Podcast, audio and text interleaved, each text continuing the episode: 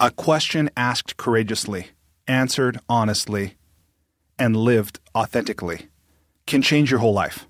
For me, that question was how can I use what I have, what I love, and what I know to bless the lives of others? The School for Good Living and this podcast are one answer to that question. Hi, I'm Brian Miller. I know that the world can work for everyone, but that it won't until it works for you. I've created this to help you make the difference you were born to make.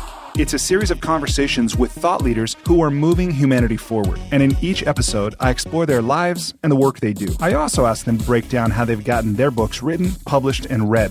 This podcast is all about exploring the magic and mystery, and sometimes the misery, of the creative process. So if you have a mission, a message, and the motivation to share it, this podcast is for you. Welcome to the School for Good Living. Hello, my friends. Today, my guest is James Wallman. James is author of Stuffocation Why We've Had Enough of Stuff and Need Experience More Than Ever, which he published in 2013. And in this conversation, we explore ideas in his new book, Time and How to Spend It The Seven Rules for Richer, Happier Days, which he published this year in 2019. I think this is a very timely book because, as James asserts, we have more free time than ever, and he quantifies that. There's some scientific research, quite a lot of it in this book, actually. But he shows how even though we have more free time than ever before, we feel greater time scarcity than ever before. And he talks about why that is and how important it is to use our time, especially our free time, well, to get the most out of life without feeling overwhelmed. James is a futurist, a journalist, an author, a keynote speaker, and an activist. He's a fellow of the Royal Society of Arts and a member of the Cloud Appreciation Society. I thought that was crap, but that's real. It's a real thing, the Cloud Appreciation Society. James lives in England. He has a master's in journalism from the University of Arts, of the Arts in London, and a master's in classics from the University of Oxford. That sounds pretty cool. He has written for more than 50 publications worldwide from the New York Times, New York Magazine, to the Times of London, the Telegraph, the Guardian, and he comments on trends that are happening now and what are predicted and the impact they're going to have for publications like GQ, the Financial Times, clients in the corporate world as well, like Absolut, BMW, Burberry, Nike, and on and on and on. Really, really enjoyed reading this book, Time and How to Spend It. I think if you do too, you will enjoy it as well. It's very, very thought provoking. We talk about our tendency to escape into, retreat into, get distracted by our smartphones and all the technology that's available to us. And as I already told you, there's a lot of science and research in this book. James shares one remarkable fact, which is how many of us even check our smartphones while we're in an intimate act in the bedroom. That actually really surprised me. Almost nothing surprises me anymore, so maybe it shouldn't. I hope you enjoy this conversation with James and that you learn something to make you a better person, to enjoy your life, to make a contribution, Enjoy this conversation with James Wallman. James, welcome to the School for Good Living. Brian, thank you very much. It's a real pleasure to have been asked onto uh, your podcast, School for Good Living. Yeah, it's a privilege to have you here. So, James, tell me, please, what's life about? Huh. Well, I've just come from seeing my kids in uh, in the musical Oliver, so it was food, glorious food, and you've got to pick a pocket or two, and um, papa, um, papa, that's out. Do you know the song? I am not familiar. Oh wow, it's an amazing movie. Maybe it was a British movie with a guy Oliver Reed. Do you remember Oliver Reed? No. Oh, what a fantastic opportunity for you. Uh, he was the guy in Gladiator uh, who played the kind of um, the guy in North Africa. Okay. Uh, I know this is really spinning in a direction you were not expecting now. Um, well, I know Gladiator. You got me there. I know that one.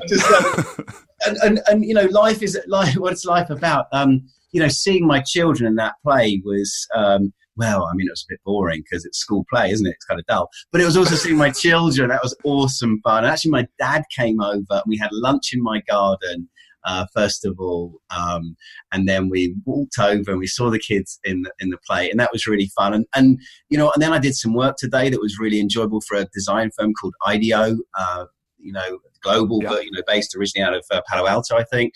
Um, and I've had a really good day. And now I'm talking to you. So uh, life is a combination of, um, you know, family and friends and connections and doing things that are hard because I'm probably a bit dumb. Uh, and, and, you know, but doing things that are hard and enjoyable and meaningful and being outside and, um, yeah, looking at the trees. Yeah. A, a bunch, a bunch, you know, life is short, but it's kind of beautiful, isn't it? It's fun. Well, and that's one of the. I love that you use this to open one of the chapters in your in your book about life is long if we know how to use it. Said yeah. Seneca. Uh, yeah. Right. And and so speaking of your book, this book, Time and How to Spend It. Um, I love this book. I read this book, uh, most of it, while sitting in a tent in the desert in New Mexico. Whoa. And it was glorious. And I read in there that you came to Utah, where I'm based, to ride horses and have an experience with a cowboy, which I want to ask. But before we get to that, I love your statement that knowing how to spend time is arguably the most important skill in life. Right? So I might have just stolen your thunder in response to the question, why did you write this book? But that's where I want to go for a moment. Why did you who did you write this book for and what did you want it to do for them? You didn't steal my thunder, but I love the idea of you reading my book in a tent in New Mexico. Thank you. Um, that's yeah. a gift in itself. Um, and that idea that knowing how to spend time is the most important thing there is is simply because you know you think about all the resources that we have you know the money the real estate the um, you know the connections that we have. you know you think about um, you know our connection being through chris through this entrepreneur school that i, I went to at cambridge um, you know you think about when you're when you're pulling together a business or you're trying to achieve a project you, you pull together your resources and those are all really important to you. But you can always go out and get more of those resources. So whatever those resources are your connections your money whatever you get more of that stuff right? That, that comes it goes whatever you can get more and you can eke your time out a bit more. You know, if you run more, that's why we all go jogging. You know, if you get you know high, you know high impact and get your heart pumping, and you you can make life last a bit longer. But it is finite.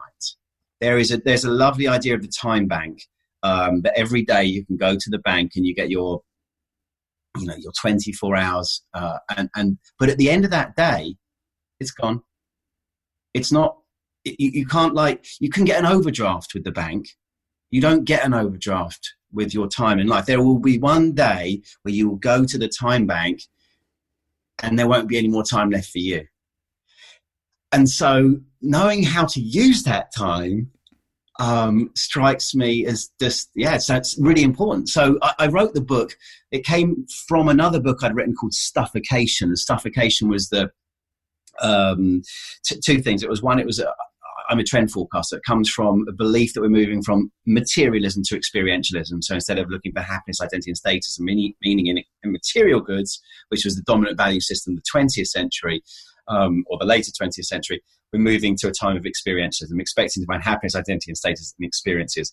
And um, people, but it was it was not just that. It was also um, because when I was researching the book, I, I, came across the, the data that showed that if you want to be happy, you should spend less on stuff and more on experiences. Now, everybody knows this nowadays, Brian. You know, this is this is common currency.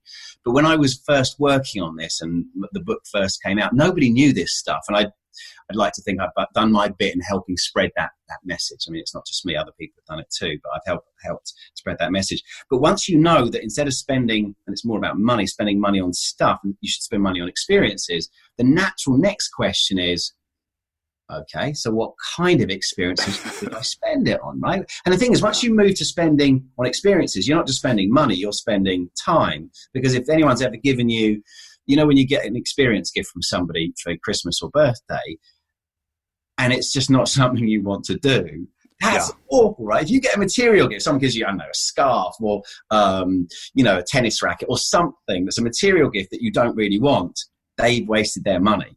But if somebody gives you an experience gift and you do it, you've wasted your time. yeah.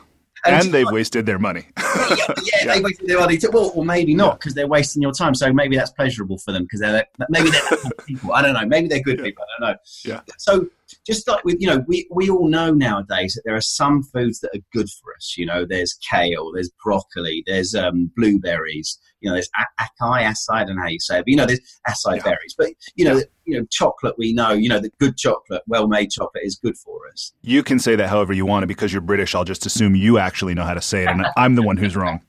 okay, acai berries. How's that? But but yeah, there's definitely these superfoods, right? Yeah, exactly. But there's also just like basically good foods, you know, vegetables. You know, look at Michael Pollan's right, right? You know, eat more plants. It's simple, right? Eat, eat. There are certain foods that are good for us. There's also, we all know there are foods that are not good for us. So, you know, a super size, you know, think about the movie Super Size Me, you know, a great big soda with um, way too much sugar in it, or just eating too much sugar. We know that's, that's not good for us, because, right? And it's the same with experiences. Some experiences are essentially high processed, corn syrup rich, just stuff that, yeah, sure, you'll carry on surviving, but you'll end up with bad skin. You'll end up with more stress. Maybe even it will lower your libido, right? You know, some foods are bad for you. Some experiences are bad for us. Some are really good for us. Yeah, the, the McGrett's. That was what I took away from Supersize Me. Both the McSweats and the McGrett's. The McGret. Morgan Spurlock when he when he conducted that experiment. So yes, this totally resonates with me. Just like food, you can. Oh, why did I put that in my body? Why did I do that to myself? That experiences have a similar sort of empty calorie quality. Some. Yeah, right? no, that's really interesting. Um, because you've hit on something that's really one of the one of the magical things about experiences and why they're better than material goods at making us happy is even experiences that go wrong. It's hard to what we tend to regret what we haven't done rather than what we have done. That said, yeah. you spend three hours on Facebook, you come home drunk or you come home late at night and you check your email and you check your Facebook and you check your Twitter and you check your Instagram and you find yourself an hour and a half later thinking, feeling, you know, that uh, maybe you don't get it, but maybe it's just me.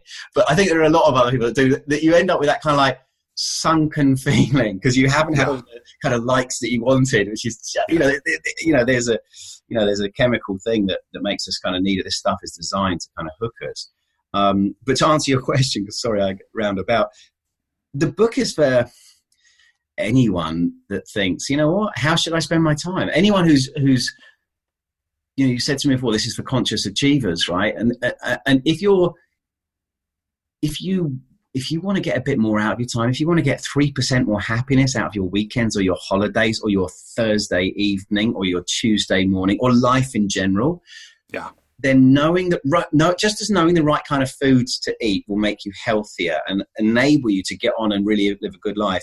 Knowing the right kind of experiences to spend your time on will mean that when you come to the, you know the time that your time bank has gone and you go to cash it in and it says sorry your time has come you can at least sit there and think wow it was a ride you know that was yeah. worth it i did something that was okay and you can feel that way on a you know, on a Sunday evening before you, you know, start work again, or you can feel that at the end of a vacation, or let's say, you know, you take a sabbatical or whatever, you can, you know, at the beginning, you're going to get the most out of your time. You, you know that during it, you're not going to get FOMO, you know, this fear of missing out thing, because you're, you know that of course there are other things. You know, of course you've got a friend who's currently skiing in Argentina. Of course you've got a friend who's you know, climbing in Chamonix. Of course, you've got a friend who's having lunch with some A-lister in Cannes, or you know, and their teeth are all perfect.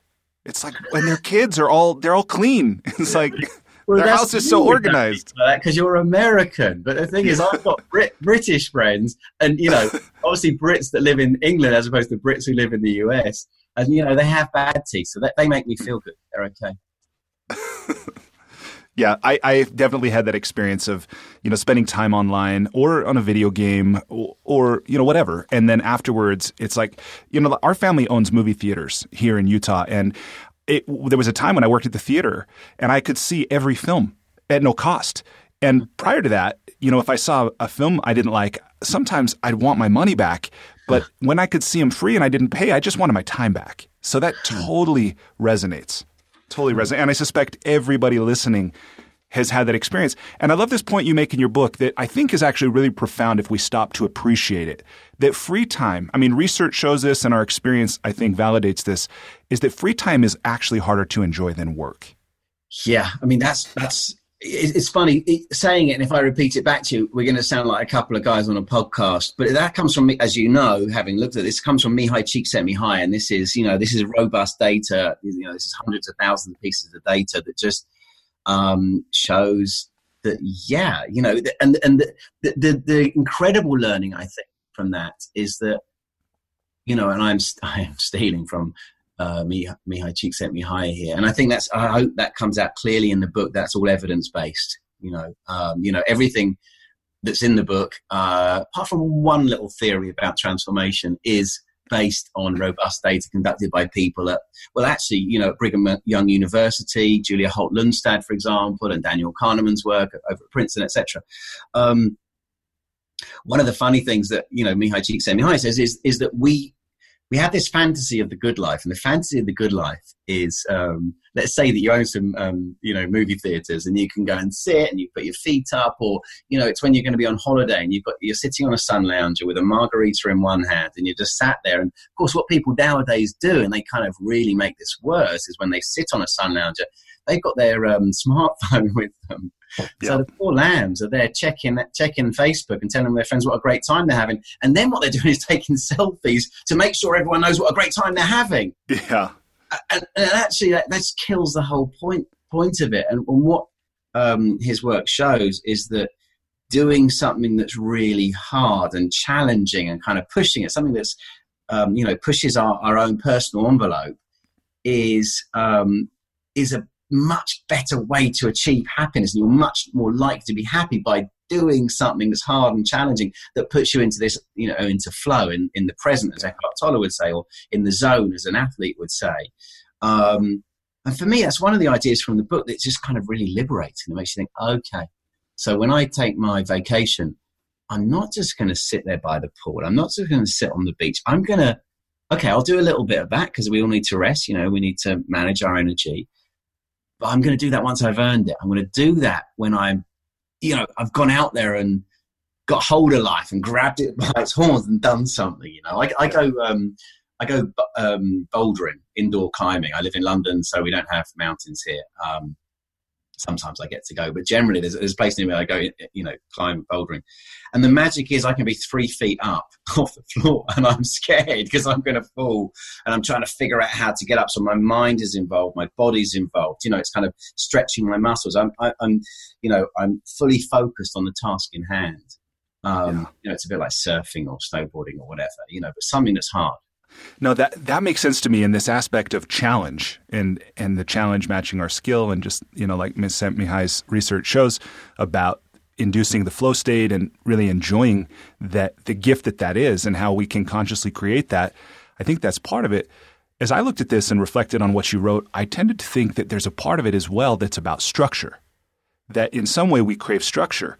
And and the the research that you cite about we have more free time than ever before mm. that Americans, on average, have five hours and 14 minutes of free time. British have five hours and 49 minutes of free time.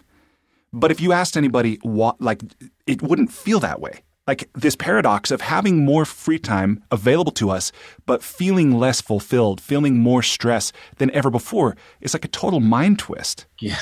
You know, and, and so that's where then to come back to this thing about challenge, filling our time, and we enjoy, it's easier to enjoy work than free time. Part of it is I thought is structure and how challenging it can be, how much we crave structure, but how challenging it can be to create it for ourselves. I don't know if that's a part of your experience or if you came up across that kind of thing in the in the research as well. You know, it's really interesting. I, you know, since the book's come out, I've had quite a lot of pretty interesting conversations with people, and I was with um, uh, it's called the Nudge Unit. It was known as the Nudge Unit. It's called the Behavioral Insights Team, and it was you know inspired by Richard Thaler's work. He's one of the advisors, but it was set up post his work and advises governments around the world now. As I've seen those guys the other day, and they ask some smart questions, but no one's put that point to me. And I think it's really interesting, Brian. And what it makes me think of is if you, one of the things if you think about sport, is there's a really specific structure, right? You can't go outside the lines. This is the goal. You got to get the. Um, we we're into football over here, which you would call soccer even though, of course, football, the whole thing about football. Anyway, let's not get into that. we'll let that go.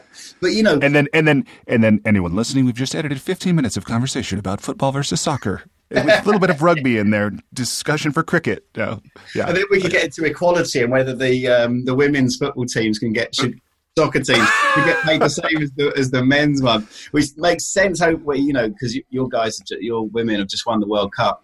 Um, but anyway, for the second time. right? Sorry, Okay. yeah, is it second time in a row or something? Yeah. Yeah, it's kind of amazing. It's great football too. But if you imagine if you put them up against the men, and this is no disrespect to the women, but um, the game is not at the same standard at the moment. So it would make no sense in this country for it to be that. And that's yeah, that's not disrespecting them. It's just observing something that is the case. It's catching up fast. And some of the, Yeah. I mean, some of the goals were exceptional. Anyway, let's get. Sorry, I'm, I'm a Brit, aren't I? I love So the game has it has lines, it has rules. Yes, structure. right. And I've been Yeah. thinking about this actually about the importance of ritual in our lives. Mm, yeah. Um, I think ritual is is something that provides structure. And actually, I'm toying with this for, for the next book, actually, Brian. Um, and and then think about okay, so let's take the opposite of a game. Um, you know, a sports game is um, checking Instagram or Facebook, right? Because there's that endless. Um, uh, Jake, Zer- uh, is it John Zeratsky and Jake Knapp in their book, um, whose name I can't think of right now. Um, in their book about time and managing your time, they talk. They call them infinity pools. Mm. And I think one of the reasons why, um, let me grab it because it's interesting. I don't know if you know these. guys. Do you know? Do you know this book? I do. I have not. I, I I think I did see that title in your book, but I, I was not familiar with it prior. If you'd want it, I can connect you to these guys if you want to talk to them. I mean, I, Oh, yeah, I would. I would. If you'd be willing to introduce me, I'd be very grateful. yeah, Yeah. I'd be really happy. Great, really. I mean, very smart, nice people, and um, yeah, I think their term "infinity pools" is really lovely because Yeah, and I know this is what Simon Sinek's talking about now. And there was another book written in the '70s about infinite versus finite games oh, and the nuances between them. I don't know if you've seen that, but Sinek has transitioned from Start with Why to Leaders Eat Last to now Infinite Games. interesting. I didn't Yeah, know. so there's kind of this current I think that's flowing as well. Yeah. Okay, yeah, but it but it's your point exactly about structure, actually, Brian. You know, um, the, the the magic of something that's. I mean, it's a bit like you know the, the finite nature of human existence. The fact that we're not immortal and we are mortal. Because the problem with immortality or immortality, whichever, um, it's slightly different. But the problem with either of those is that there's no point in getting out of bed because you can do it tomorrow. What's the hurry? you know, someone says to you, "Hey, let's go to." Let's make it up. Let's say you and I were going to meet in Uganda, okay, and we're going to go see. Uh, we're going up to Kidepo in the north at the um, South Sudanese border, which is pretty wonderful up there. But let's say we were going to go do that, okay, and we're like, well, there's no rush, you know. Yeah. Finite is good because it gives the structure. It gives. A, you think about the structure of a person's life. You know, you're born, you learn stuff, you do your thing, then you get a bit older, you have children. You know that kind of um, that structure which is also a game actually from a certain Yeah. perspective. Yeah, I, I think so, and it's something that I've been um, I've been exploring and and in my coaching with people, especially because I think almost universally we feel this sense of time scarcity, Yeah. and it's we often experience it as stress, as anxiety, as frustration or disappointment, a sense, and and so what I've been inviting some of my you know coaching clients to consider, not to say that it's true, but to consider the possibility that the purpose of time is to maximize our enjoyment of life because ultimately if we really take responsibility for our lives it truly respons- responsible for what's on our calendar where we go what we do where we often feel like we're at the effect. Oh i have to. I've got to pay and we use these excuses for not really being at the center of our lives. And if you say instead time as a framework yes it can feel very daunting it can feel very um, kind of stultifying there's a five dollar word but if you're the one that's going look i'm putting this on my calendar and I am going to do this, and- by default, I'm not going to do everything else. But that's another level of ownership, I think, and all the things that it brings up, which are legitimate. But the, to me, the interesting question is: Are we willing to take that level of responsibility for our lives, no matter what the consequences might be? Who might not approve? You know, what else we might not miss out on? You know, like all this kind of thing. Yeah. So, but I didn't. Yeah, I didn't mean to go on my own theory. I'm just enjoying. You know this exploration so much. I like what you said. You know, you think about those times in life where you've got a, a deadline for something and you need to pull together your resources and you have to get really organized and you're kind of like, right, um, I'm going to work this hard. I'm going to do this in the morning, but that means I'm going to have to get up earlier. Okay, fine. some sport or exercise or something then. But I need to see my children, otherwise I'm going to burn out because that's a stupid idea, right? I need to manage this. It needs to be ongoing. So I need to stop at a certain time because I want to spend some time with my children or, you know, my partner or my friends. And you kind of, when you organize your life like that and you have structure, and you need some space for you know serendipity and spontaneity to happen too. I think it's a really good way to exist. And I think one of the problems, it sounds going to sound silly, but because we don't know when we're going to die, okay, we therefore have this kind of like, especially when you're, you know, when you're young, you have this kind of, ah, it'll go on forever. There's no hurry. You know, that's why you smoke pot when you're a kid, you know, because you think you've got a lot of time and you're like, sorry, I'm making it. But, you know, look, you can, once, once you get to a certain age, there's no point in smoking pot because it just robs you of energy. You want to get on and do something with your time, right? Yeah. Um, actually, pot's legal for you guys, isn't it, nowadays? So it's in most, pl- yeah, many yeah, places yeah. here in the US. Uh, it's, I mean, it's not over here. Um, but we'll, we'll catch up, I hope. Um, but um, having a structure that says that there's a definite end is, is, is you kind of take hold of it because it's that thing yeah. that you've got to get hold of, haven't you? And I yeah. think one of the thing, problems in our society is that, and this is why you know I write, wanted to write the book, is that we, if you think about time as being this incredibly precious resource that is the you know the finite thing that's and it's going to come to an end, and you remember that it is going to be over soon you think to yourself, hold on, it's going to be over soon. I better get a hold of this. I'm going to make this work. Because if you're married and you don't know how long it's going to go on for, your wife's annoying you or your husband's annoying you, that's kind of annoying. But if you think, okay, we've only got 15 years anyway, well, you may as well enjoy it and get something from it because this is your only go around. I mean, you know, yeah. however your religion works, this is only your only go around in this format, you know, whatever, whatever right. next or whatever, you know. Yeah. Um, so yeah, no, I, I, like that. And control. If you look at Amartya Sen's work, the um, economist at Cambridge, uh, he looks at control, um, social participation, and capabilities as being the three keys for human flourishing. I think, I think it's very connected with status, actually. But you think about that idea of control being really good for people, and when you know, if, people when they lose control of their lives and have less control of their lives, that they they kind of get upset Whereas when you yeah. kind of, even when things are going wrong, you know, when things are going really wrong, but you write down how things are going wrong and you yeah. start to, especially if you're a coach and you coach with people, when people start to get hold of it, however bad it is, at least you're kind of playing a game that you're kind of in some kind of control of. Absolutely. And and this is one thing I wanted to ask you about as well because you pointed you brought something to my awareness that I thought was really lovely. The the way you succinctly articulated it and the power that it has for me, and I, I think for many people. So, this idea of things going wrong and the narratives we live. And this idea that there's really only two narratives that every life takes. And this is, of course, a broad generalization. But this idea of the, the one that's either um, a contamination story or a redemption story, and the man, the story of how you got in the hole you're in or how you got out of the hole you were in, Will you talk a little bit about that? Because I'd never heard it said that way. And I just thought that that was really potentially transformational for people to get. How are you telling the story of the life you're living and then the effect or the quality it has on every day for you? Hmm.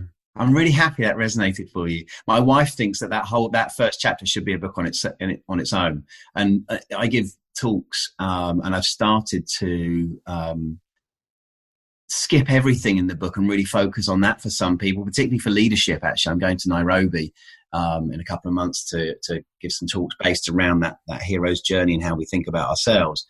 Um, but what I think is really interesting that you picked up on is is that difference between the um, the contamination story where things go wrong. And you know, we've all got those friends who can perceive things in that negative way. You know, when you have a conversation with a friend, and they're telling you about um, something that happened. And you find yourself saying hey but it turned out okay didn't it? Or oh but you learned something. And there's that friend of yours who probably tends to drink i think a particular friend of mine drinks too much who, who there's those friends who just go oh no no no you know who won't accept your positive t- spin on what happened Yeah. Now that's a. I mean, just to explain, you know, make it clear for the listeners. You know, th- th- this is the contamination version where things start in a certain way and they get worse. And there's those people that tell those kind of negative stories, and you find yourself always trying to pick them up.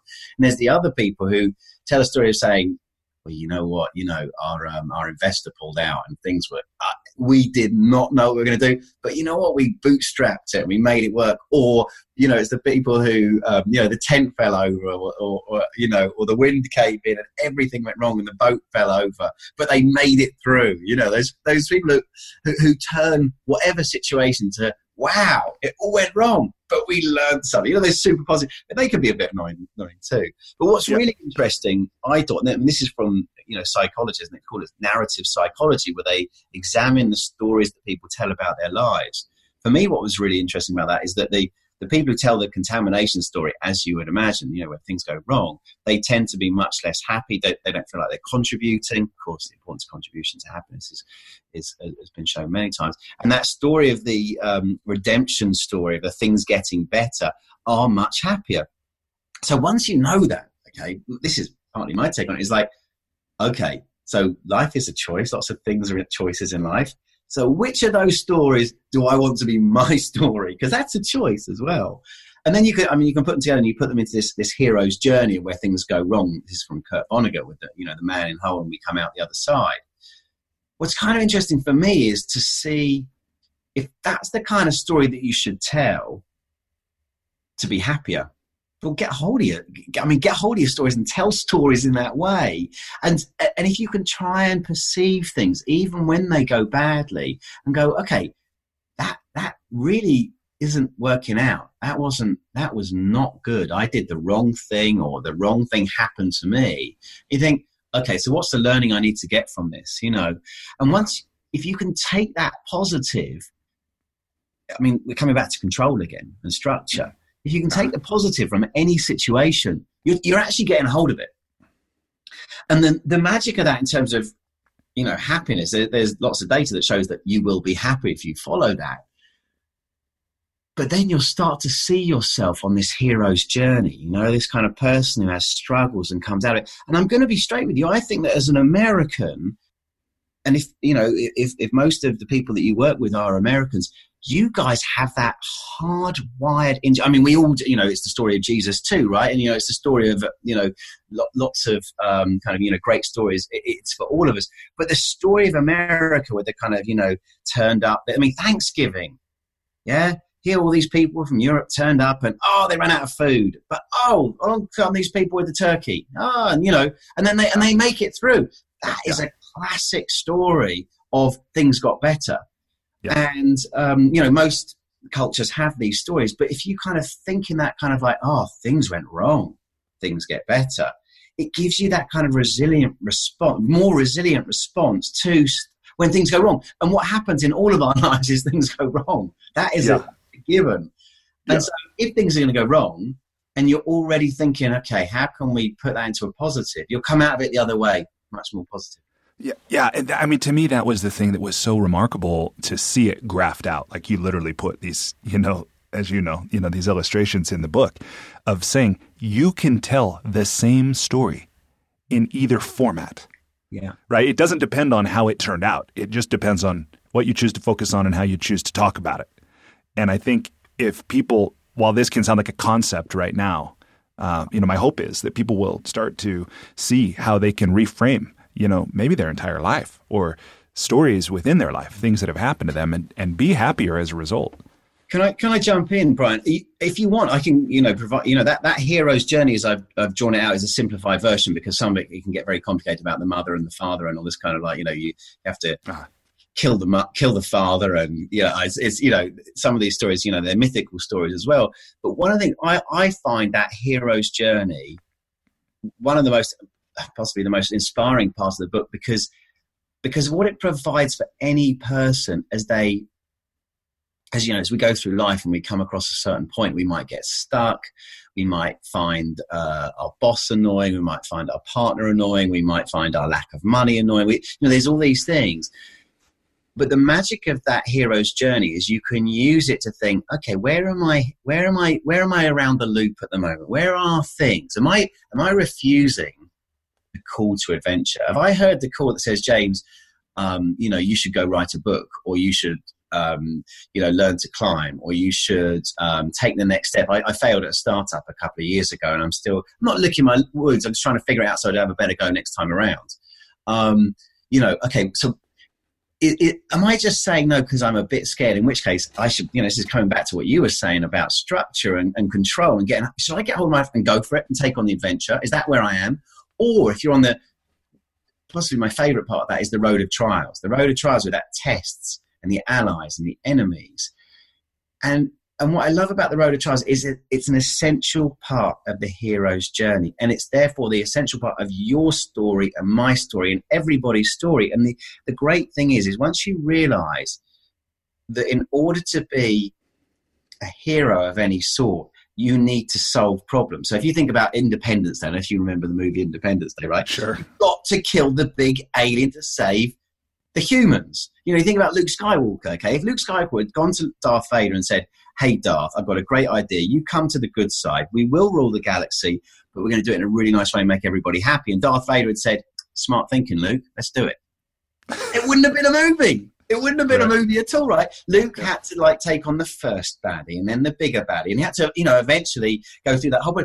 And he also, to do that, he needed, um, you know, tests along the way to discover who he was he needed allies because he needed Han Solo and Chewie and the whole. I hope you don't mind me going to Star Wars on this, but you Obi Wan, yeah, yeah, yeah, Absolutely. yeah, exactly yeah. right. Yeah, yeah. And he needed the mentor, yeah. So the thing is, um, you know, think about the Rancor. We had to beat the Rancor when he was in um, the big slimy slug dude. What was his name? The, um, Jabba.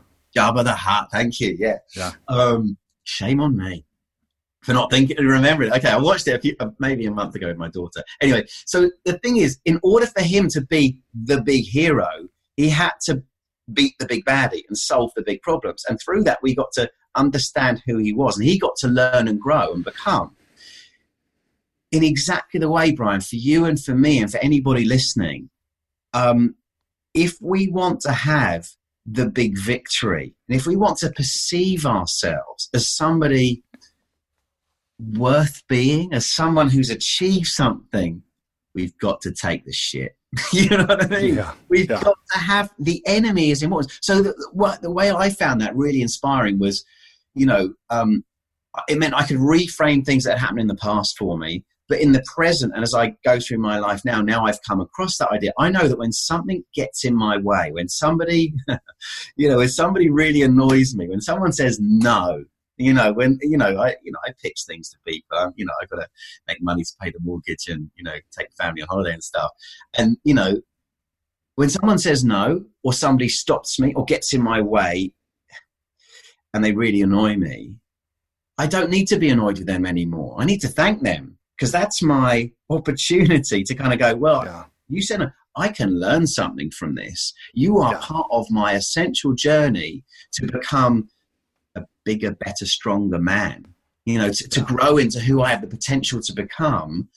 Um, and that's just, I mean, I, I, don't know how you find that, but I find that so yeah. liberating. It's like, wow, when bad stuff happens, that's on my side. That's helping yeah. me grow. It's just so kind of like, it means I can stop being a, a really moany Brit. no, I, I love that too. And that idea of looking at the map of the hero's journey and asking, where am I on this? as a useful way of figuring out what do I need to do or stop doing. And even to the point, you know, I, I've been using a line from your book with people that I'm speaking with. I love about how, you know, yes, we are all snowflakes. We are all unique. We all have our own version of the hero's journey, but in some way we're all snow. Hmm. You know, I thought that was such a great way. And so I do think this can be very useful, you know, if people are willing to look at it. Can I just tell you, I got that from a life coach. Oh, you did? It yeah. comes full circle. There's the yeah, circle again. Yeah. And, and I got to mention her name because she, she, she can be a bit onery sometimes. So she just said it to me. She's, she, she's also teaches actors, uh, including, although she'll never quite say it in public, um, I can't think of his name now. He was in Doctor Who. He's a very famous guy. Anyway, whatever. Can't think of his name. I'm not very good with actors. But and she, her name is Eva Kolajewska. And she said it to me. So I've stolen it from Eva, or I borrowed it. But it's right great. Well, and, and now you've acknowledged. So so you're even. You're even. I'm, I'm okay. playing nicely. It's appropriate yeah. to play nicely, right? Yeah. Yeah. Absolutely. Okay. So I want to turn our discussion for a moment before we go to the enlightening lightning round, the last thing that I want to ask you about that you talk about in this book is how common it is for people to pick up their smartphone while they're having sex. what? Like I had, I mean, Don't okay, I'm going. it, Yeah, I think we all do. We're like, do I do that? Have I done that? Right? That kind of thing. But will you, I mean, okay, I just want to see, I want to look at this real quick because you cite some other facts before you quite drop that one.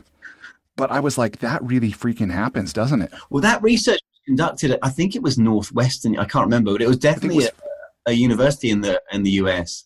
Yeah, I think it was Virginia. And then it was it published in The Economist. Yeah. You cite that. And you talk about, you know, most people pick up their phone within 15 minutes of waking up in the morning. Average person picks up their phone 150 times a day.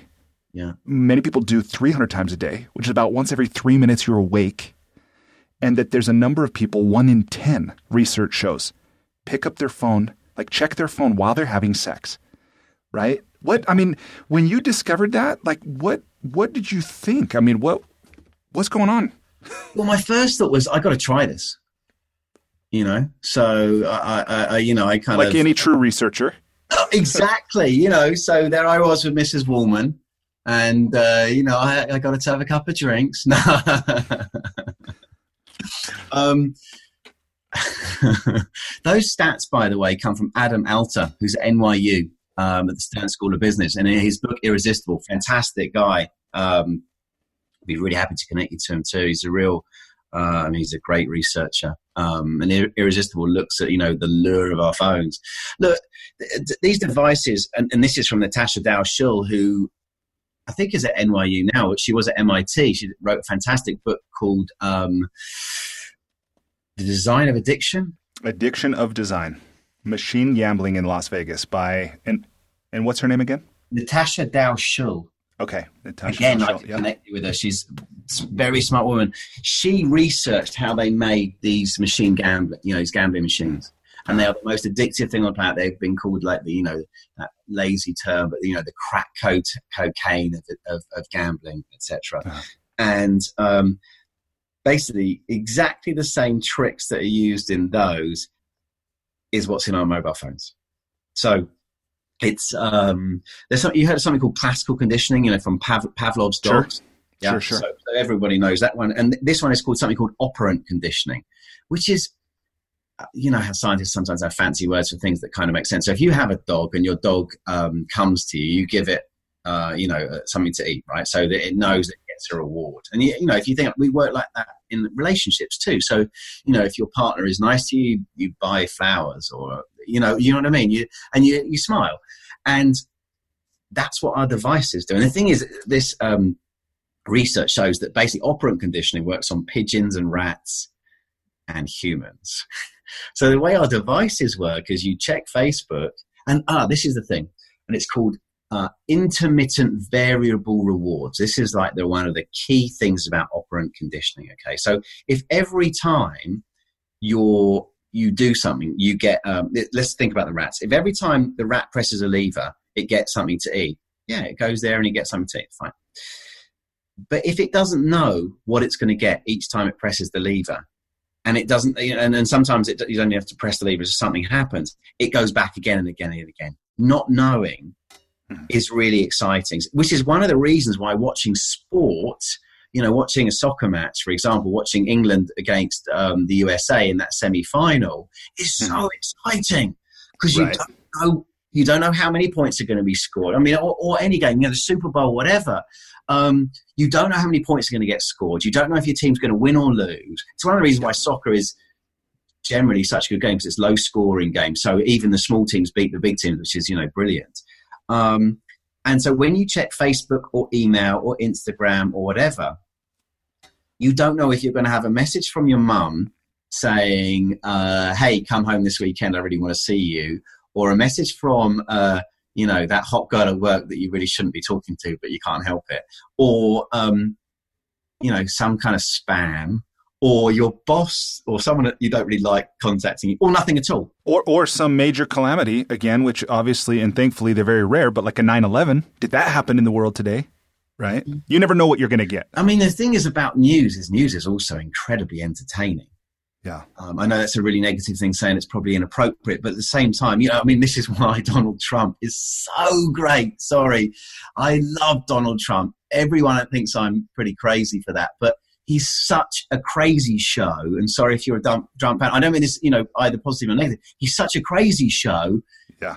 In the, um, it's just he's he's just worth watching. He's, he's future future historians will just wish they'd been alive when Donald Trump was in power because he's just so much fun.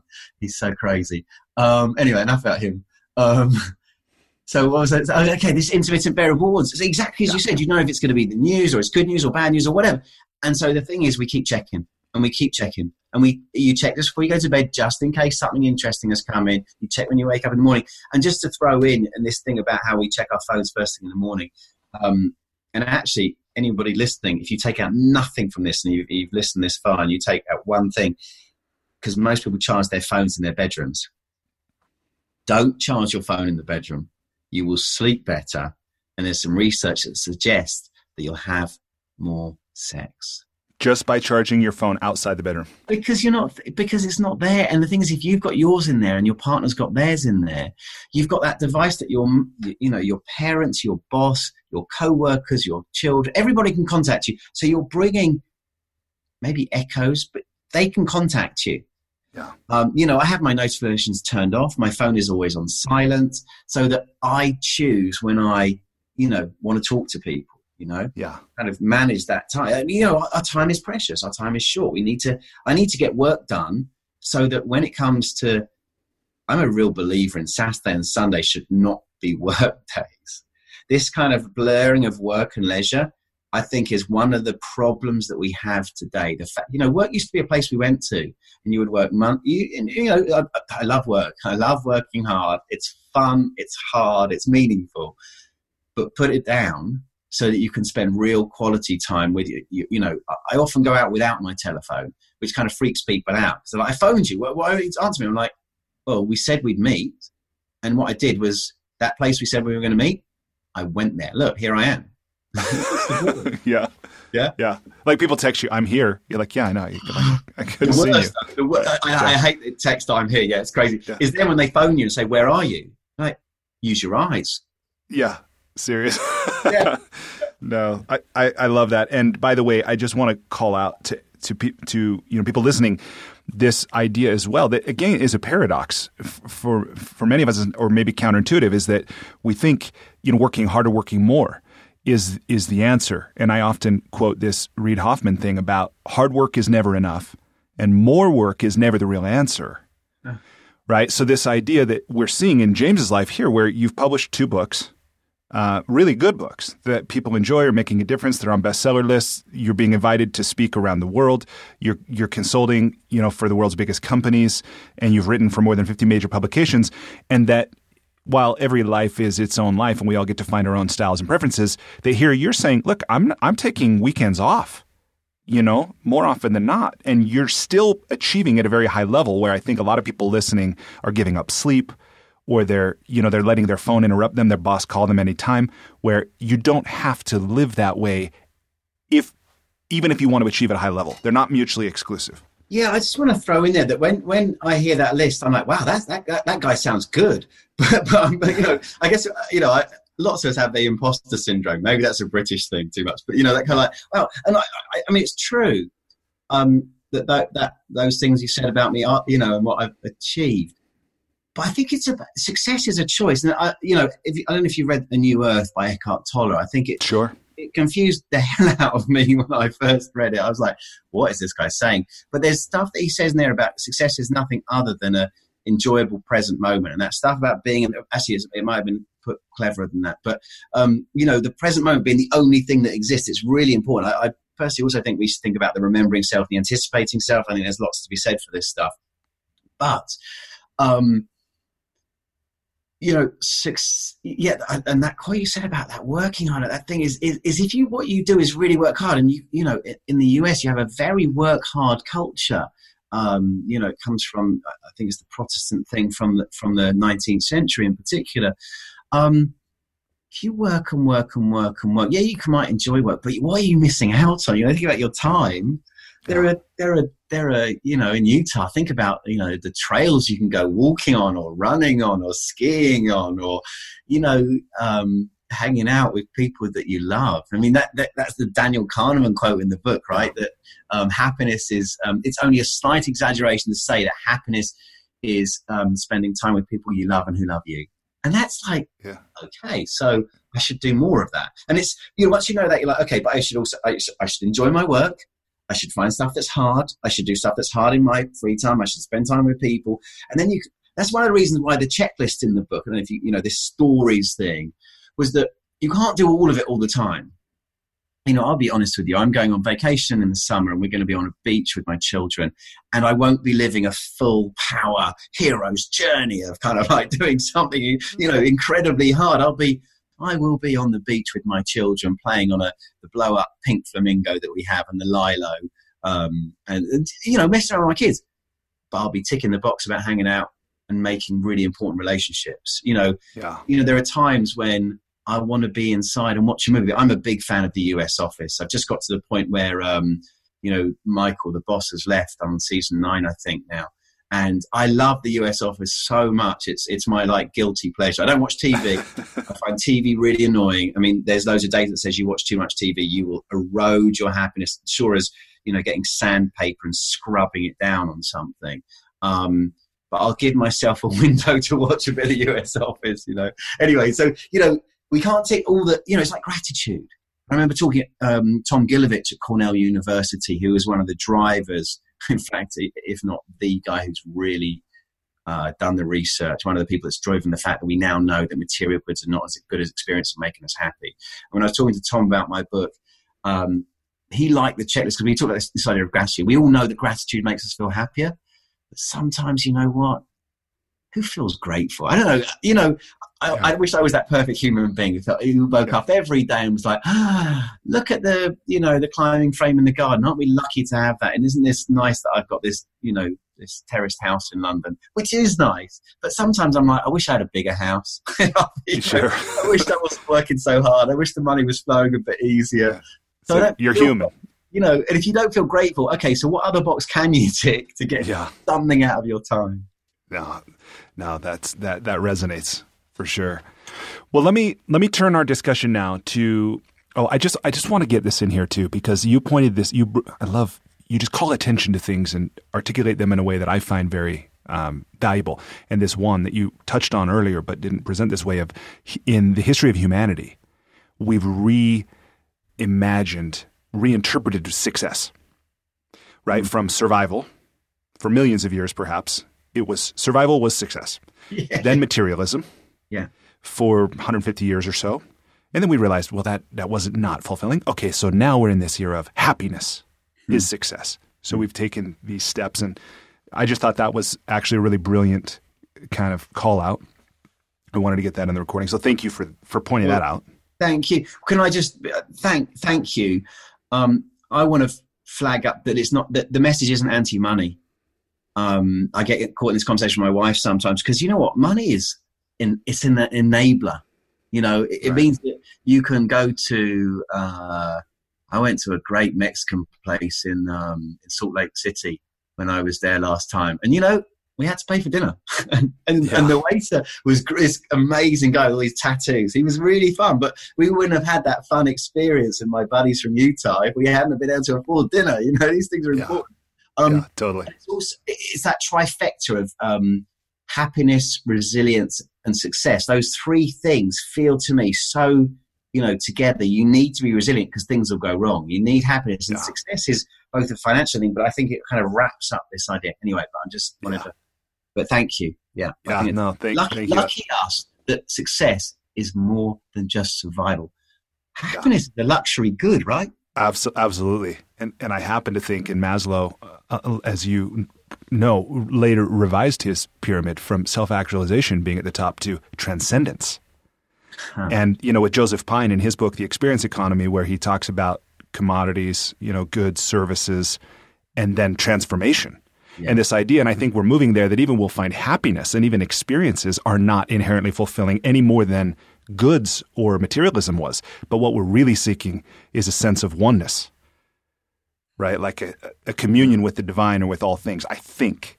Wow, it's really You know, but but maybe that's easier for me to explore because I'm fortunate to be born in a family where I don't have to work for a living, and I get to or have to, depending on how you frame it, think about these kinds of existential questions. While it's a bit of a mind twist, while there's nearly two billion people on the planet without access to clean water, or sanitation, and here I am, going, why am I here? right?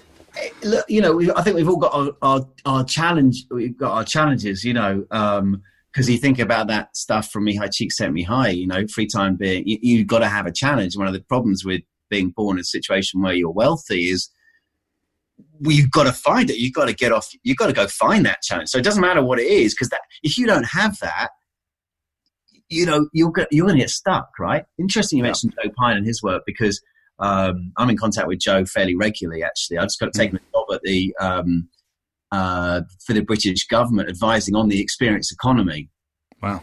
um, which I'm yeah. I try and bring that into every conversation. I'm so proud. I'm so happy about it. It's really cool. I'm a Yeah. sector specialist, experience economy, which is really cool.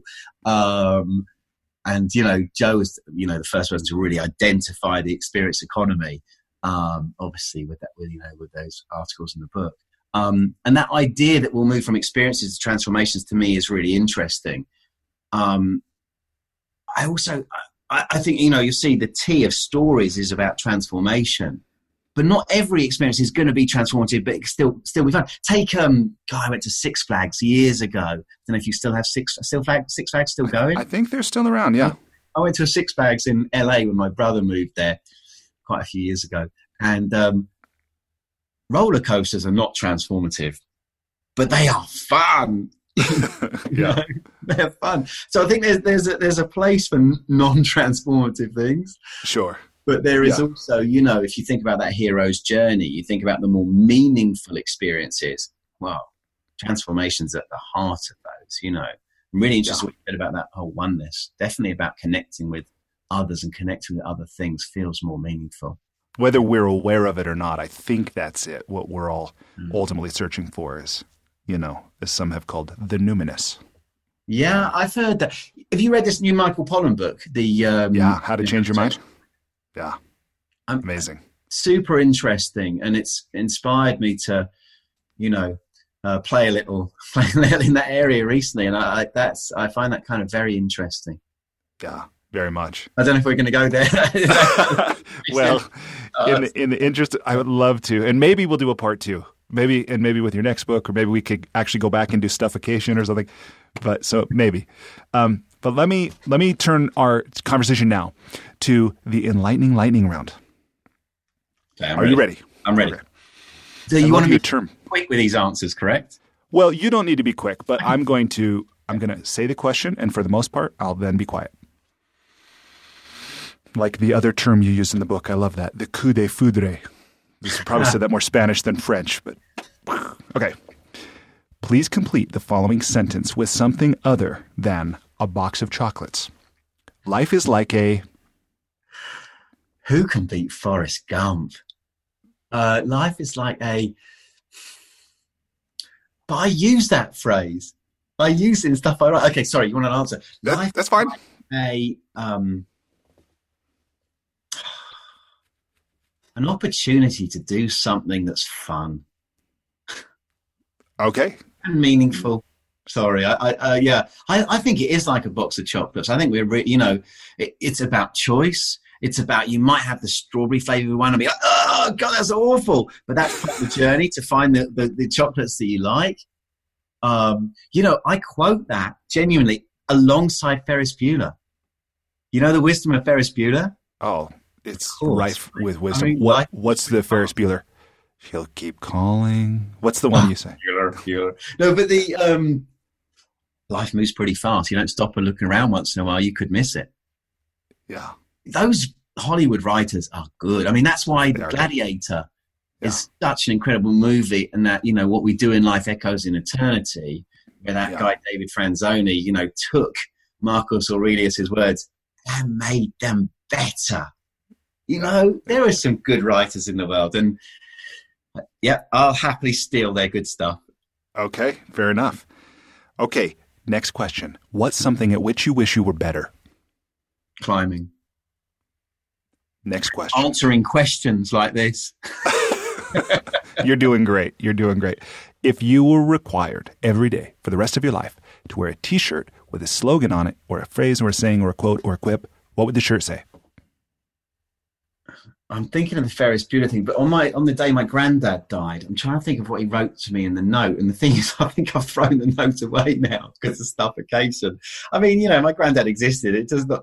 I don't know. What did he say? He said, uh, "Here's a five. It was a five pound." He said, "Go and buy yourself something nice." That was it. Um, memories live longer than dreams. Wow. Okay. Next question. What book, other than one of your own, have you gifted or recommended most often? The, I think it's called the Cloud Spotter's Guide. I saw you're part of the Cloud Appreciation Yeah, Society exactly, or Cloud. Appreciation Society. Yeah, Gavin. That's awesome. Pinney's. Uh, and the thing about um, the, the, this cloud guide is that you give the gift of looking up and you give the gift of kind of like, oh, look at that. Oh, that's that. Okay, fine. And, and clouds, they're always changing, especially in the UK. But, you know, when you cross the Atlantic, I don't know if you've ever seen those Virga clouds, the ones that are like falling away. I seem Yeah. to see them when I cross the Atlantic. Um, and they're beautiful. And let, let's bring this back to the book here slightly. Or, and this is, I say bring it back to, bring it back to what psychologists have discovered makes us happy. Or, which is actually coming back to your idea of, you know, transcendence and getting outside of ourselves and realizing there's something more than just us Uh-huh. is really good for our happiness and our well-being. So if you, Mm. You know, if you encourage people to look at clouds, because the thing is, you know, we all sit on planes sometimes. We all sit on our own sometimes. And if you look up, you'll be happy. Yeah, that's beautiful. T- will you please tell me the name of the book again? Yeah, let, me, let me find it. The Cloud Spotter's Guide. Yeah, The Cloud Spotter's Guide yeah, the Cloud Spotter's Guide. I think it's. It, let me just uh, let me just double by check. Gavin Pretor Pin- Pinney. Yeah, hold on. Originally turned down by 28 publishers, Gavin Pretor Pinney's The Cloud Spotter's Guide has gone on to be an international bestseller and has been translated into 20 languages. In addition to serving as a guide to cloud types and how they form, this book explores how the clouds above our heads have played the backdrop uh, Uh, to the no, entirety of human existence. Because it's boring. It's the- but that's the book, right? Oh, it's not boring. It's that if you get the Cloud Collector's Handbook, you don't have to read all that stuff about clouds. You can just look at clouds. The Cloud Collector's Handbook. I love it. Okay. Yeah, I mean, I just haven't read the other one. I'm sure it's lovely, but like, who? I don't want to read that much about clouds. no, well, thank you. I like looking Okay. up at the sky. Yeah, that's beautiful. Okay, so the next question. So you travel a ton, even more than most of my guests. What's one travel hack, meaning something you do or something you take with you when you travel to make your travel less painful or more enjoyable? Okay. Um, probably a book. That made me sound. I mean, I like to take. I you know I have different sp- elements of reading, but I find that especially if I'm working, if I've got a novel to read, I prefer fiction to really relax. Although, have you read David Simon's Homicide? No. Ooh, it's, ah, it's incredible. Um, I'm kind of rereading it at the moment. Uh, I, I think probably. A, I mean, I take an eye mask. You know, I, um, I travel first class. You probably do it a lot, Brian. Uh, I traveled first class once in my life. Okay, and they gave me this really nice eye mask. And um, what is it with hotel rooms? There's always, you know, some kind. Even when all the lights are off, there will be like a flashing light on the TV or flashing light on one of those stupid alarm clocks they have in there or something. And I'm like, I don't want. I like dark. Sorry, is that helpful? No, that's helpful. I don't My wife and I. Yeah, uh, by the way, so my wife and I actually started traveling with a roll of electrical tape, just the black electrical tape, Wow. to put over the television light. And we just, you know, Wow. So, Well, in addition to an eye, I mean, an eye mask solves all that, but that's Yeah. one thing that's been helpful. So, that's fun. Okay, thanks for that. Okay, what's one thing you've started or stopped doing in order to live or age well? um, you know, the stuff in the book. Actually, you know, I've I've made a point. uh, You know, that Harvard study from 1939 makes the point you know, basically the, the flip side to Julia Holt Lunstad, at BYU's research that says loneliness is a killer. The people that live the longest, you know, the clearest indicators are people with relationships. Yeah. Um, good relationships mean you'll live longer, happier, healthier life. And it has made me um, reconnect with some friends. And when I'm too busy, because I've got two young children, my wife um, is studying to be an actress at the moment. So, you know, there's only one person bringing in money for the four of us. Um, I don't have a lot of time. Um, yes, you know, I put a lot. also, I put a lot of value in spending time with my children. Uh, so I'm not. I don't have a lot of spare time to spend with friends. And there was a long period where I was like, I don't really have friends anymore. I don't have the time for it. And I don't nearly have nearly as many friends I used to have. But I really, it gives me an excuse because I know it's going to be good for my well-being to say, yeah, okay, I will go see that friend. And and I really like one-on-one time. I, I, I really, you know, I, I'm lucky enough to know some people who are really good, funny, silly, idiot people, and there is, you know, who put up with me. So I I've made a point since I wrote the book of making a bigger point of seeing people that matter to me. Yeah. Beautiful. Yeah. That's great. Okay. And we don't have TV, and I'm going to throw in this in as well. We don't have normal TV. Our TV is not connected to normal TV. It's you know it's IP. So we do have Netflix, we do have Amazon, um, but that. And I just watched the US Office. I mentioned that, right? So when yeah. someone says to me, "You've got to see this program," I look at it. I just wait a minute and go, "Thanks."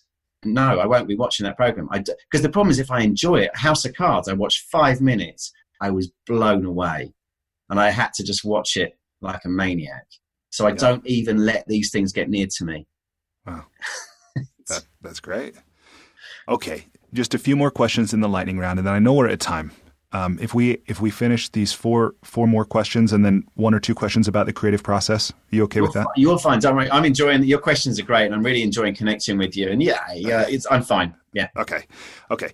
So next question: What's one thing you wish every American knew? This story's checklist.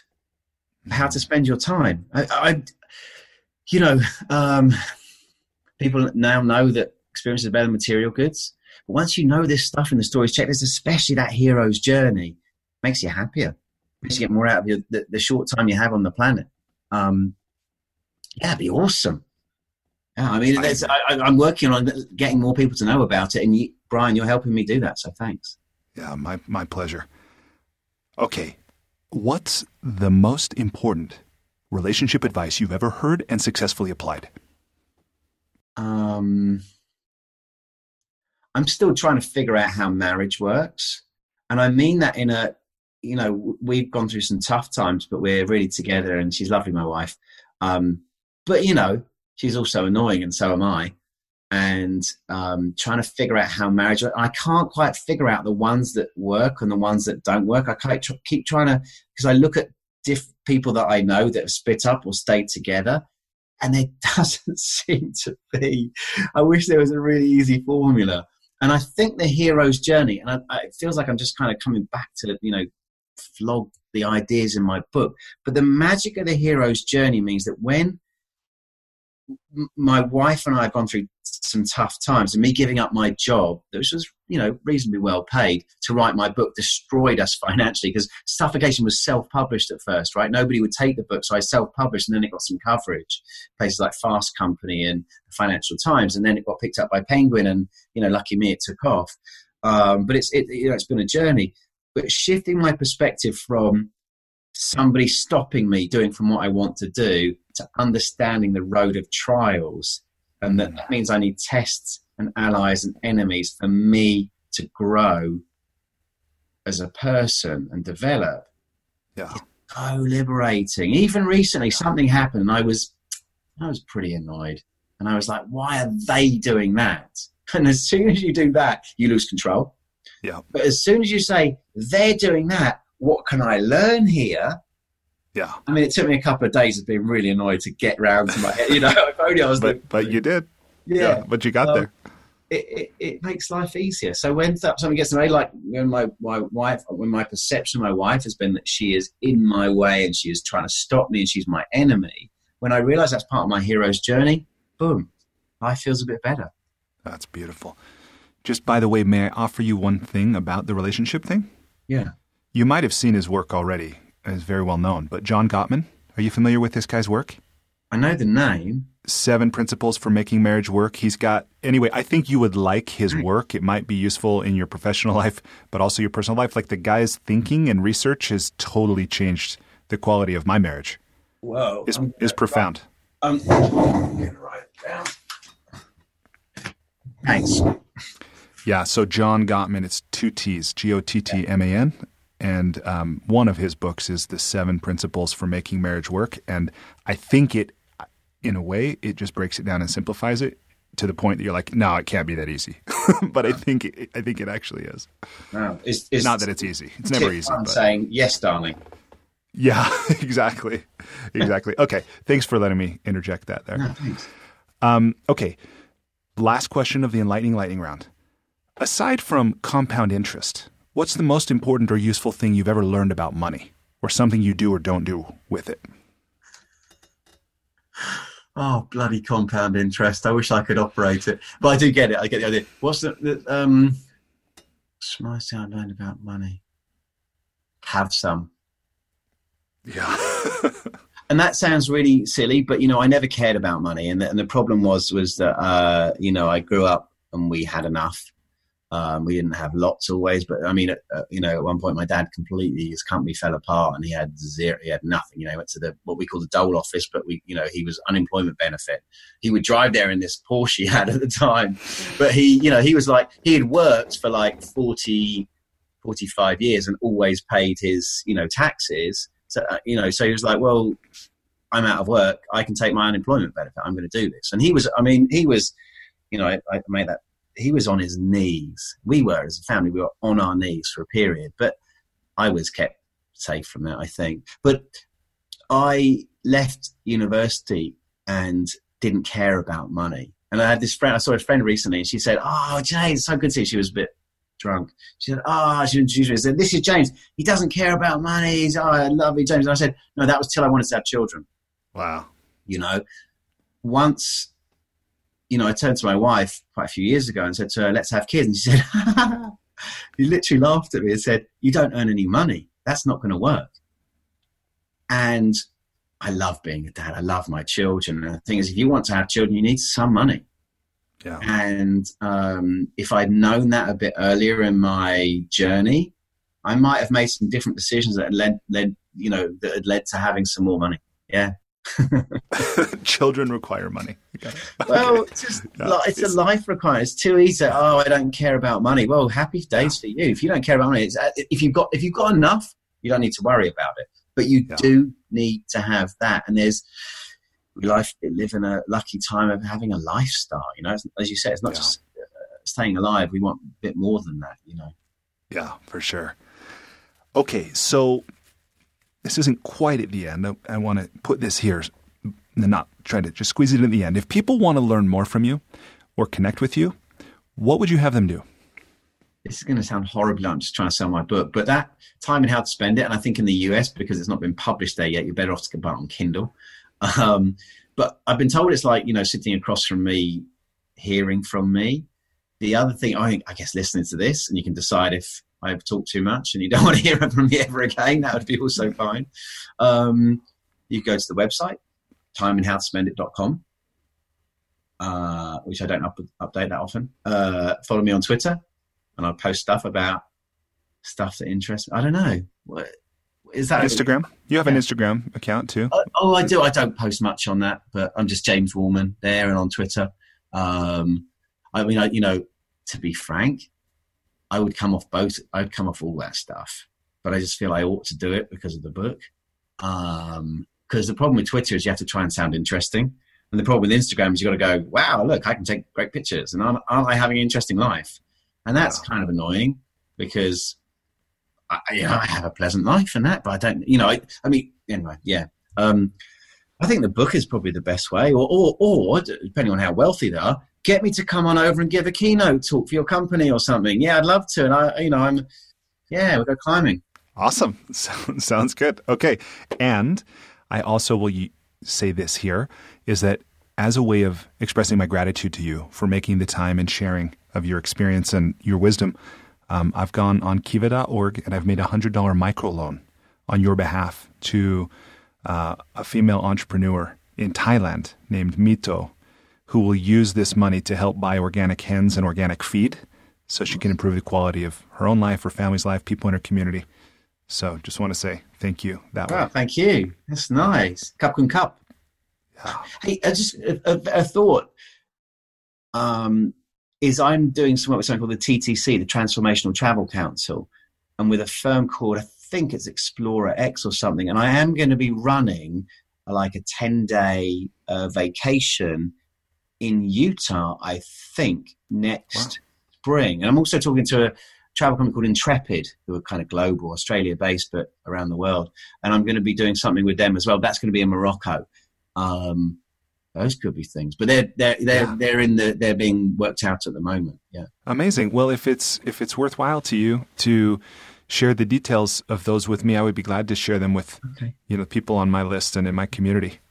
And, and if space allows, I'm yeah, I might even come. Sounds right. awesome. All right. Sounds awesome. Yeah, yeah, that would be fun. Yeah, that's great. Okay, so really, the I know we're we're a little longer than than I'd intended, and and I do want to go ahead and wrap up soon. But seeing as how we're here together, I just want I want to invite you to share something with people listening who as I said at the outset, are they they want to do what you're doing. They want to take their ideas, they want to organize them, put them between two covers, share them with others in ways that make a difference and that is not draining but is in fact enjoyable and energizing.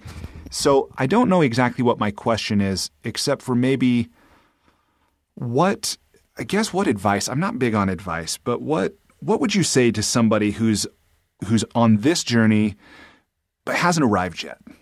As a basic starting point, understanding the structure of story. So, if, if someone wants wants to be an author, do you mean like a nonfiction yeah. or a writer of, some sort? Yeah, fiction, yeah. nonfiction. They they want to write. They want people to read it. All right. So and they want to enjoy the process.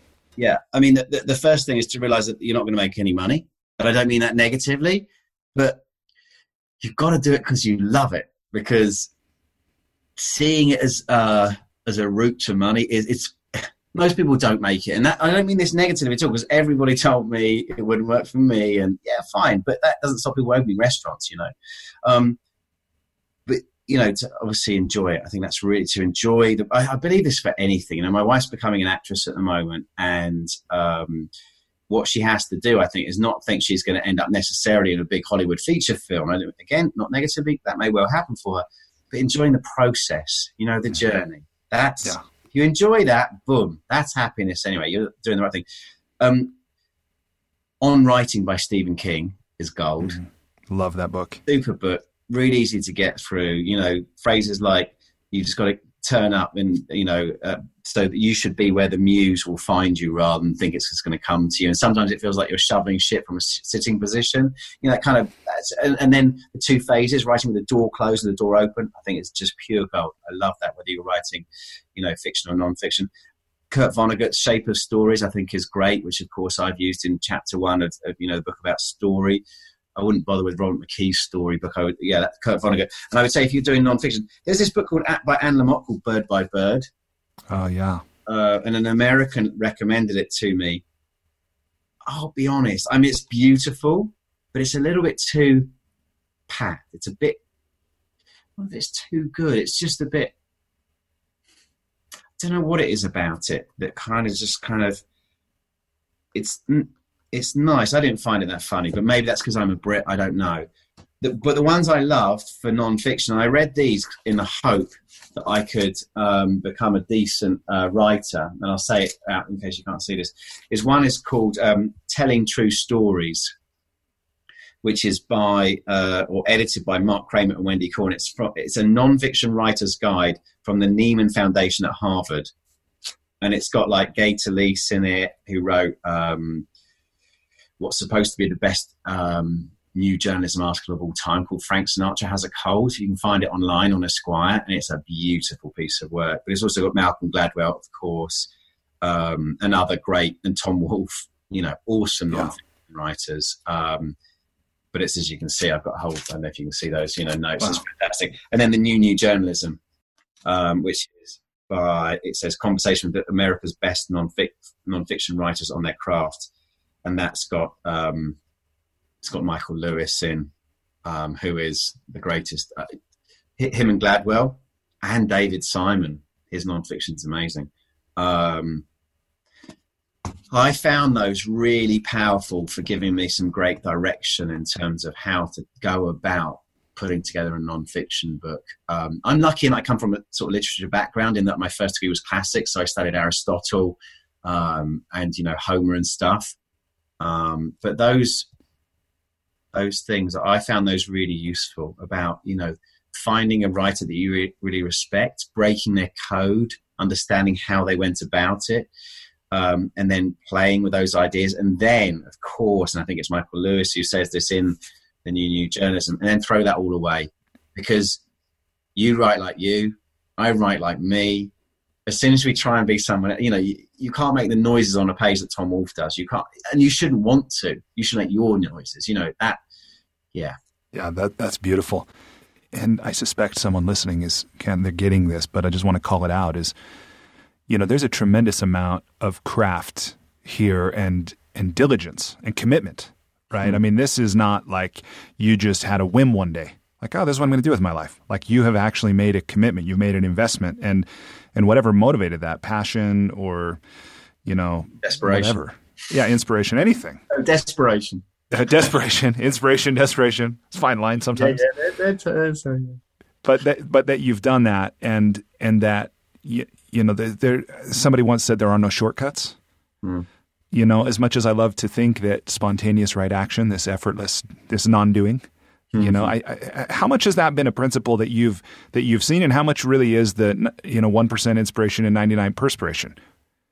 This is why flow's so important. And if you look at um, what's the woman's name who's done that book about grit, Angela uh, Duckworth. Yeah, exactly. Um, I've got a real issue with that book and her message um, because and she deals with flow at one point in it um, interestingly. But i think flow is the way not grit. Grit is it strikes me it's kind of like you know some of the interviews about you know where these people that became great swimmers or something say did you enjoy your practice? And like no it was really hard. Uh, okay well if it's i mean don't do that. And if you look at the rise of superman do you know Steven Kotler's work on yeah. flow? Amazing yeah. right? And the rise of superman he absolutely nails what flow is about. Um, but I think you need to have a sense of this thing that you're going towards. Because I've definitely made sacrifices, and not in a not in a bad way, but you know, you make your choices. I wanted to, I, you know, I want to get good at climbing at the moment, and so I don't do other sports. I've got this friend who does lots of different things. I'm like, well, I, you know, I have a window. I have sort of probably three windows a week to go do some sport and that works for me that's you know that's okay for me um, i want to do that's the sport i want to do. Um, you know with writing you know there were there were times when i would work weekends. I mean you know for kids um, you know i'd work weekends or i would you know uh, i gave up pot to be honest with you. Years ago you know friends would be there and they'd be doing their thing. I'd be like no i gotta do i gotta do this stuff. And that's it's kind of driving yeah it's finding something you think i want to do this thing. And, and the way that i discovered the, the writing you know and the journalism was i went to, to night school. And if you're prepared to put your own time into something if you're prepared to do something for free then you should try and you can make some money from it too. That's one of the challenges right? You know you need you know you need that to work too. Um yeah I, I, but the, the non-doing i find writing hard. I'm writing something at the moment for the for this IDEO firm. And I find it hard, but I also enjoy that. So that's okay. Yeah. Yeah. Yeah, that's that's great.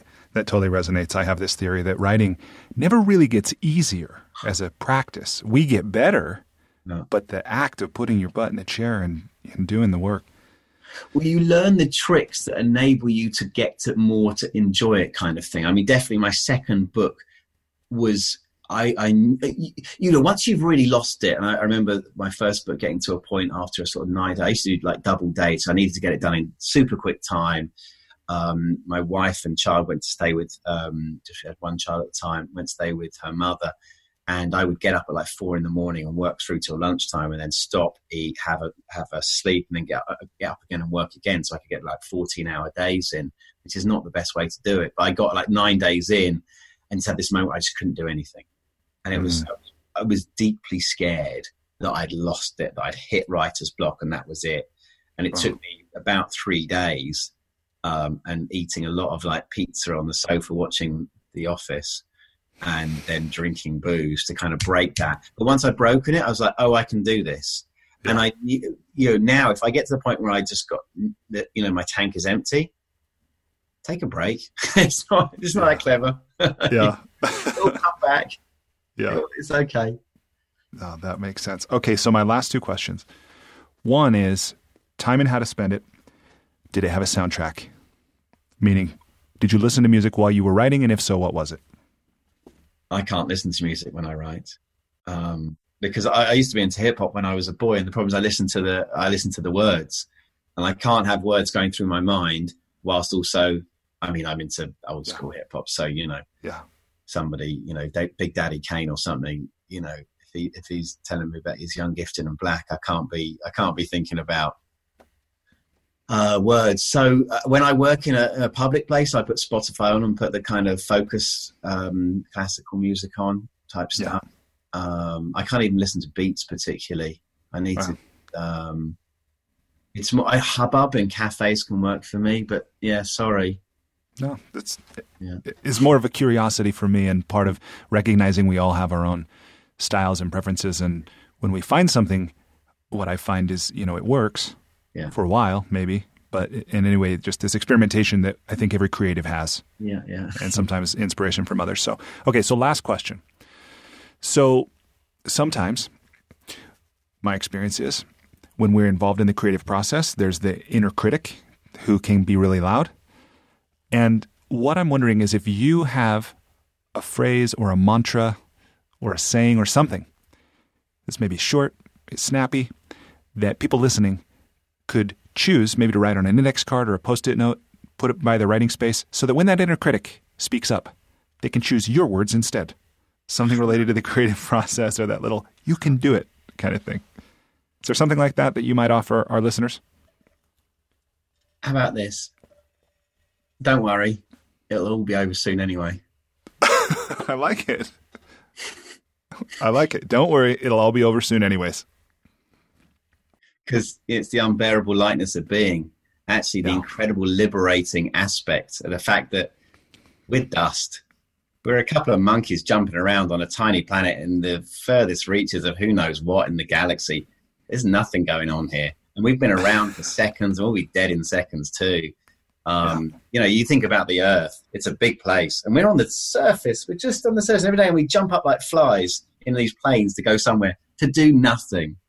Human human culture is this blip. You know, it's the fuss of human culture is comedy.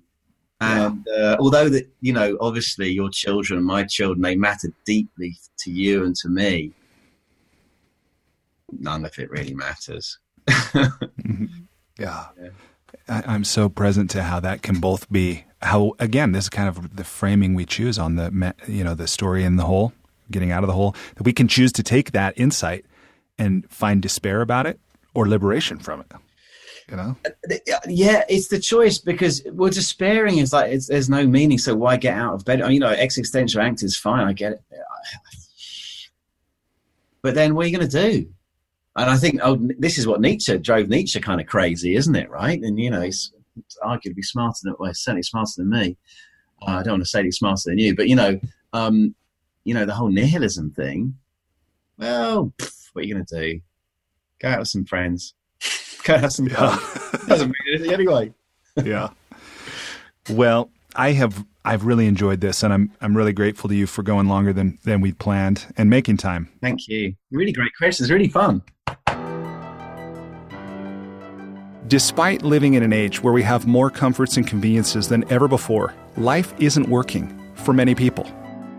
Whether it's in the developed world, where we're dealing with depression, anxiety, addiction, divorce, jobs we hate, relationships that don't work, or people in the developing world who don't have access to clean water or sanitation or healthcare or education, or who live in conflict zones. There's a lot of people on the planet that life isn't working very well for. If you're one of those people, I invite you to connect with me at goodliving.com. I've created Life's Best Practices Breakthrough Coaching to help you navigate the transitions that we all go through. Whether you've just graduated school, you're going through a divorce, you just got married, you're headed into retirement, you're starting a business, you just lost your job, whatever it is you're facing, I've developed a 36 week course that you go through with me and a community of achievers and seekers who are committed to improving their own lives and the lives of others. So, through this online program, you will have the opportunity to go deep into every area of your life, explore life's big questions, create answers for yourself in community, get clarity and accountability. If that's something you're interested to learn about, I invite you to contact me directly at brian at brianmiller.com or by visiting goodliving.com.